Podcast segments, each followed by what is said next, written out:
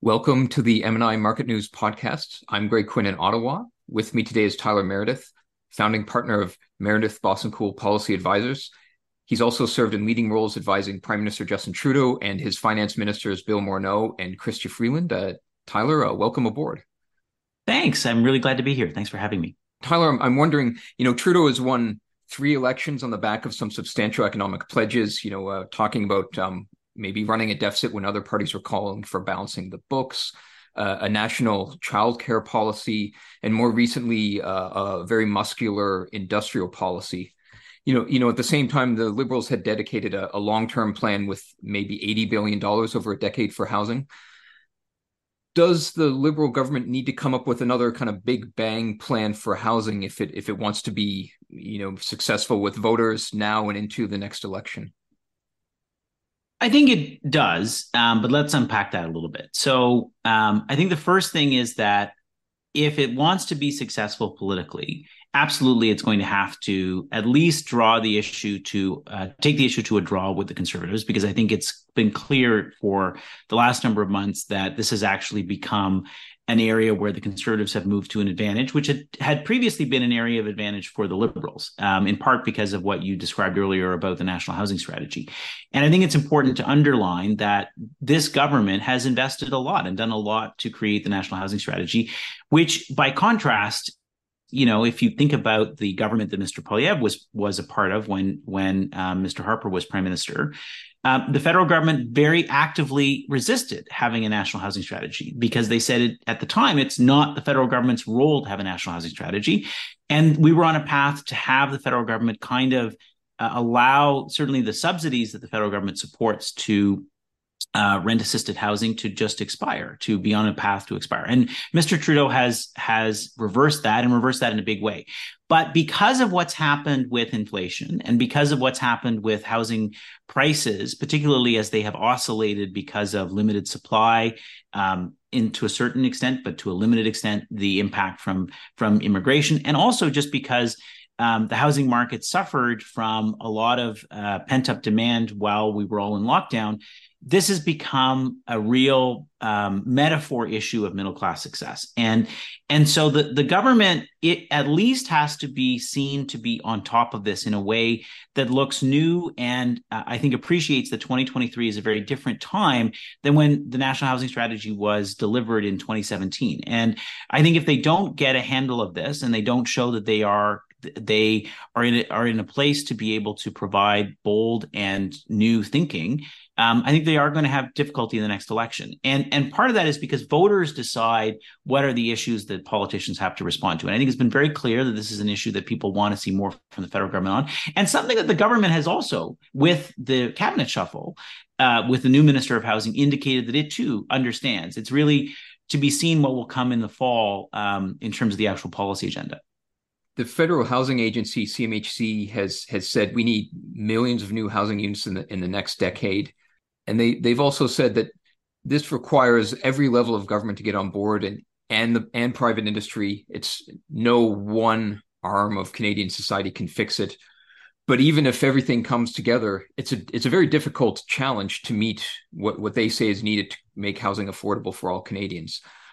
That makes it sound like it would be very challenging for any government, not only to come up with something that's big enough to get the job done, but to also reap the political re- rewards in a, in a time frame that politicians usually work in. For example, even if if you had the perfect plan today to build millions of houses, it would take many years to get them all under construction and people moved in. Isn't this a pretty tall order for any government to to get get a hold of? Oh, absolutely. And and I think the, the the critical point that you said, which I, I, think we should underline, is that this is actually a problem for every government in Canada, right? It's a it's a problem at the municipal level where municipal leaders have become, to a certain extent, they've had a target painted on their back. Um, provinces are who are responsible for cities and and municipalities um, have to do things um, in order to uh, um, set the you know the ground rules on planning and and zoning that that that probably requires the scale of change needed. And then the federal government, often who can bring along cash, but has some has some other tools like immigration, um, uh, financial sector policy, uh, and even things like the National Building Code. Um, it you know all, everyone needs to be thinking about what are the tools that they can deploy that will that will be pointed at how to solve this problem and i think it's been fair to say that both across governments and even within governments we're not necessarily doing everything we could to be trying to solve this problem in fact governments within themselves are doing things that are counter to those objectives, right? So at the same time as the federal government is trying to build more housing and it has committed, like provinces, it's committed to the goal of wanting to double or triple the rate of, of housing construction. We also have CMHC raising um, raising the, the, the the mortgage insurance rates on, on a number of um, multiplex projects, right? And they're doing that in part because of tax changes. And part of that is because we've looked at tax policy in isolation of mortgage insurance policy in isolation of housing policy. And so I think number one is every single government has to look within their own jurisdiction. What are the different tools that we have that touch housing? How can we get all of those tools pointed in the direction of how to support more housing? And then how can we work together across levels of government in order to look at what is the amount of um, uh, fiscal support that's needed in order to speed up construction? What are the things that we could do in terms of zoning and planning that will make it easier and faster to build? What are the things that we need to do in terms of uh, housing approvals so that that process, which in some cases can take many years from the time at which a project is being conceived to when it goes to financing how to speed that up and then what are the what what's the labor and talent input that we need in order to make those projects happen because a lot of what happens with a project today is actually very similar to the way housing was built uh, 40 or 50 years ago. It's not as capital intensive as you know we've seen um, other industries and other manufactured goods be transformed. There's a long list of, of ideas that, that you've you've seen and have been batted around. If there was a, a phone call to one of us from a big leader saying, "I need I need one idea that would really change this," you, is is there one of all the ideas out there that you think could be most helpful on housing? So I think the, the very first thing that we should do is we should actually look at whether we should hold a Council of the Federation meeting on housing. And the reason I say that is because to the point I made earlier, I think we all have different things that different levels of government are trying to pursue on the same objective, but they're not very well coordinated, right? So the province of Ontario says like the federal government, we too want to build 1.5 million new homes in Ontario over the next decade. Yet they're nowhere close to meeting that target. And they're nowhere close to meeting that target because they haven't pushed as aggressively as they should on things like uh, zoning changes, right? And the federal government at the same time is investing a lot of money targeted on the same municipalities uh, using its infrastructure dollars. And we should be thinking about how those two tools can work together in terms of planning, in terms of transit and infrastructure, and in terms of fiscal support for municipalities, right? And so we're, we're not going to be as effective as we can be if we don't actually get all the players around the table. And I think we, we need to stop this kind of this this blaming that happens between levels of government on a lot of things, but particularly right now on an issue as acute as housing. And part of that, I think, is about just setting the table of saying there is a there is a degree of leadership that is required here by all levels of government, and that this is going to take as you say, this is going to take 10 years, right? This is not something that we can magically solve tomorrow. In fact, if we tried to solve it tomorrow, we'd actually probably make the problem worse because we would we would be concentrating all of this activity on a limited amount of talent and goods to be able to to to to, to build at a faster rate than we've not ever able, been able to achieve. And so, you know, to avoid that separate inflationary spike, we also have to think about these things as planned over a long horizon, and that's only going to happen if we if we bring everyone around the table a lot of a lot of uh, my listeners, I think, are out, outside the country. I just wondered if we could um, clarify here. Would you say this is maybe a big issue or a troubling issue? You know, there's there's an election that has to be held by 2025, but it, it could come sooner. Is this issue around housing and maybe more generally affordability, cost of living, already shaping up to be the the ballot box issue? Well, we often don't know what the ballot question is until we're close to or in an election campaign. I think, you know, it's fair to say anyone like myself who's been in a campaign will tell you you may go into a campaign thinking you know what the ballot question is, but things will change very quickly. So I, I, I would be a bit cautious to say that this is the thing that people will vote on in 2024 if that's when we have an election or 2025 if that's when we have an election. But I think it's clear that to the extent that and this you know and this there's a lot of public opinion research to back this up people tend to vote for leaders if they think that that leader understands their sets of issues and they understand the economic challenges at a personal level where households feel pinched financially. And if we think about the things that are pinching households financially right now, the cost of housing, whether it's because you are uh, a renter who's now having to pay $2,000 a year on average for a Canadian rental, or you're trying to get into as a first time home buyer into the housing market and you're facing an almost $800,000 average house price that's increased substantially over the last couple of years because of because of COVID, uh, or you're someone who even still owns a home but you have a mortgage and you've seen your mortgage costs soar right by more than 30% in the last year and if anyone's been on a variable rate way more than that and so everyone to a certain extent unless you own your home with no debt which is a, a small subset of people at later stages of life most people in canada have an issue right now with the cost of housing. And so when you have issues like that that are as broad based as a concern, and, and they're not, you know, it's not any one government's fault. I think we should underline that. Those are the things that people are going to want to see their leaders respond to. And I would say right now, the, the public opinion research is not my opinion. I think there's a lot of uh, data that that is out there that would suggest this that right now the government is struggling on that metric. And if they don't if they can't at least bring it to a tie going into the next election they will have some challenges. Speaking of borrowing costs you know in in a very influential institution is is the bank of canada. They've raised interest rates 10 times now and uh, you know there have been some political attacks on, on the Bank of Canada from the Conservatives and and the NDP about these moves. Um, do you sense that the public shares that anger at, at the central bank about these moves? And is that going to pressure any future government to change the way the Bank of Canada does business?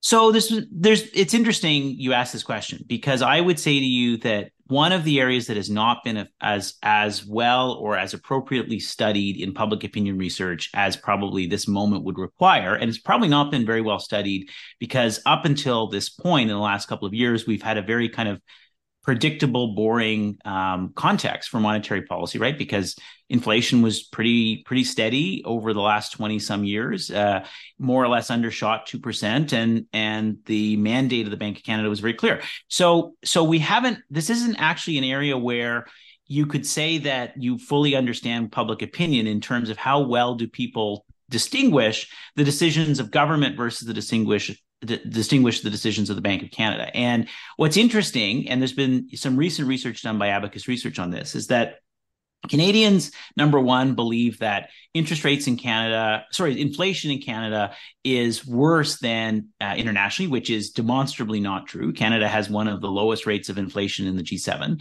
But they also don't necessarily believe that the government is entirely to blame for um, fiscal, the fiscal monetary trade off, which the opposition has tried to stoke as an issue. But they also don't necessarily believe that the Bank of Canada is doing a great job at it either. And so it's kind of a pox on all your houses to a certain extent, is I think the way that you could sum up the public mood. But I would just say this is an area where if I were a pollster, I think we need a lot more public opinion research done because I actually think this is what matters even to how we think about monetary policy. Not because I think monetary policy should be driven by the whim of a poll, but I think if you think about markets, right, which are entirely constructs of millions of consumers, we have to understand how do people a make decisions about their own buying behavior and how those buying behavior decisions are influenced by future expectations of inflation. So, if, as I said earlier, Canadians believe that inflation is worse here in Canada than it is globally, are people making decisions today to buy more stuff because they think inflation is going to get worse? There's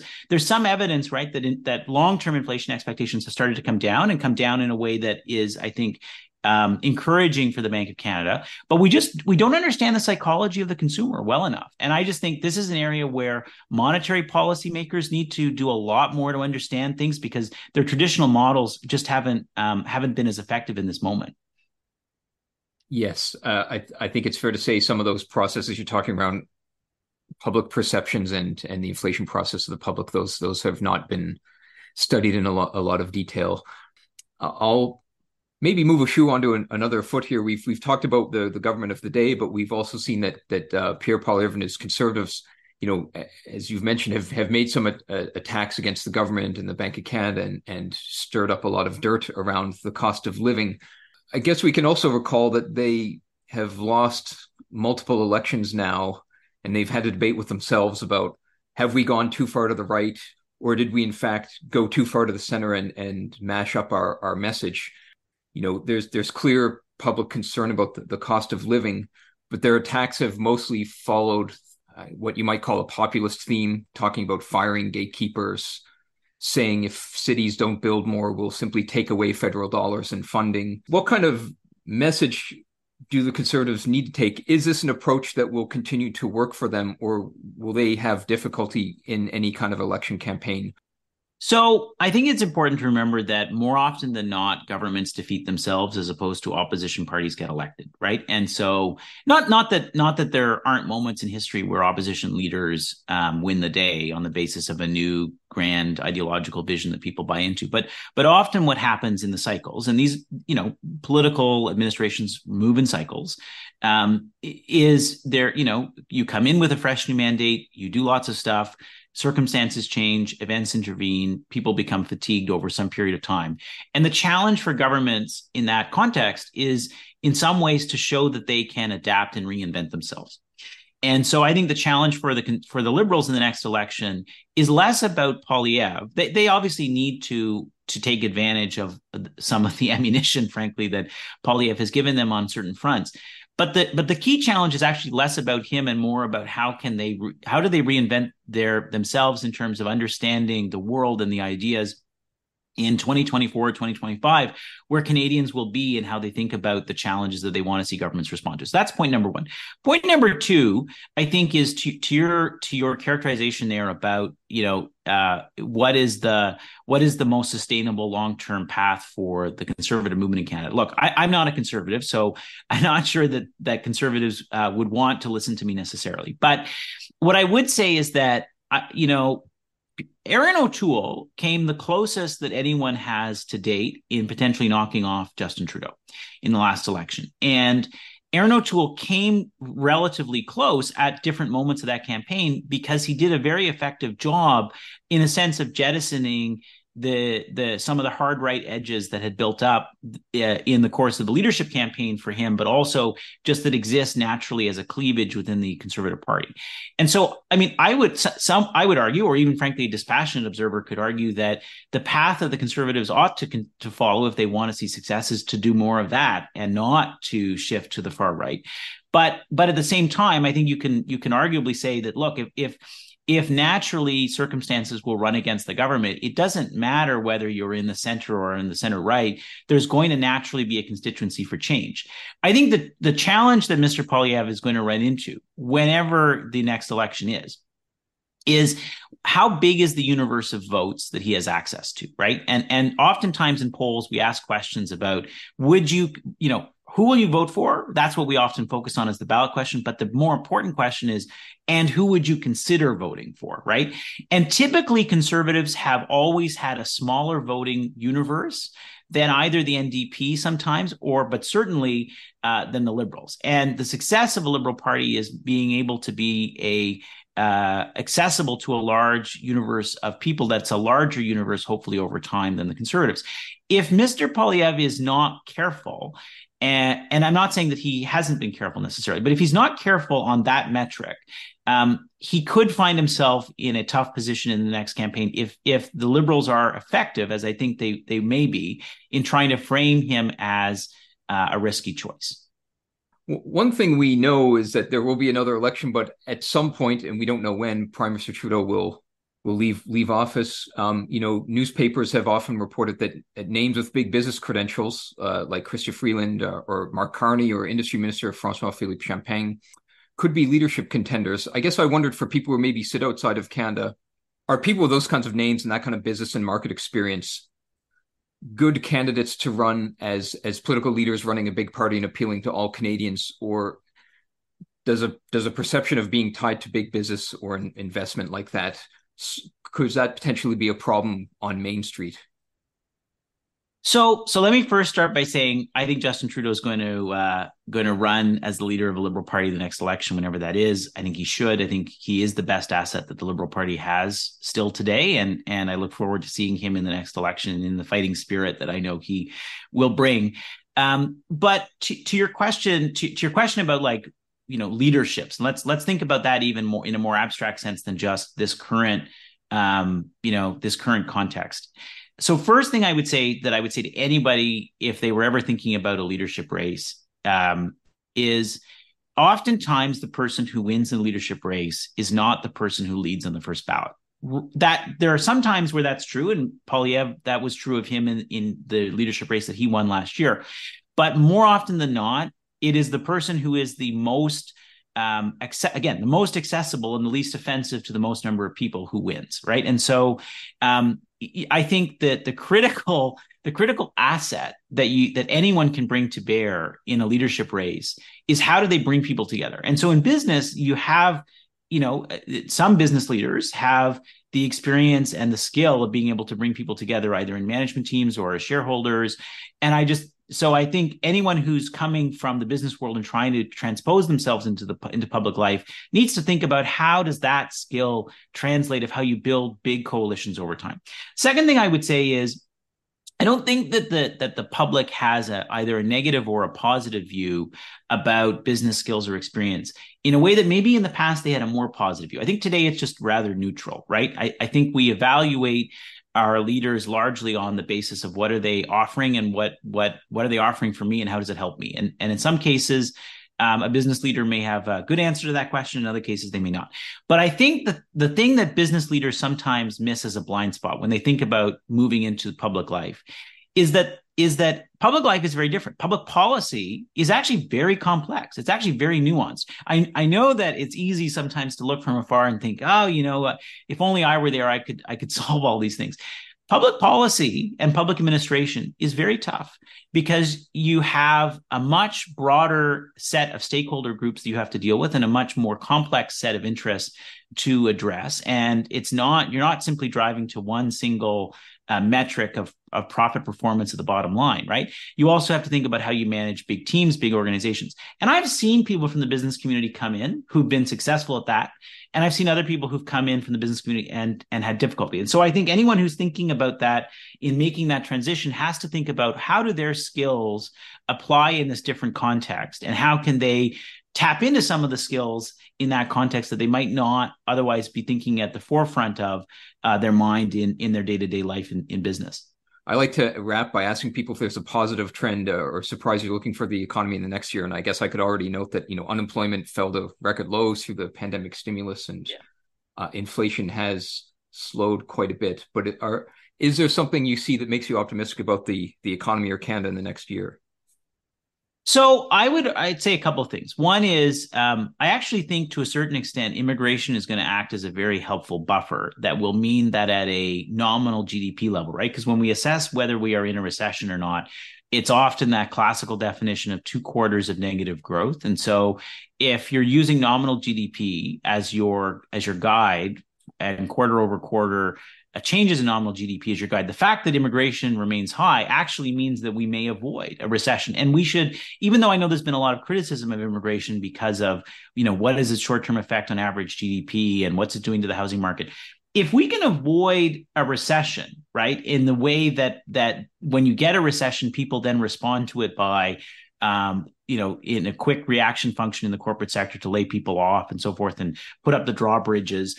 Um, that actually will be helpful to avoiding scarring effects over time in, in the labor market for people, right? It may mean that people stay in in jobs longer.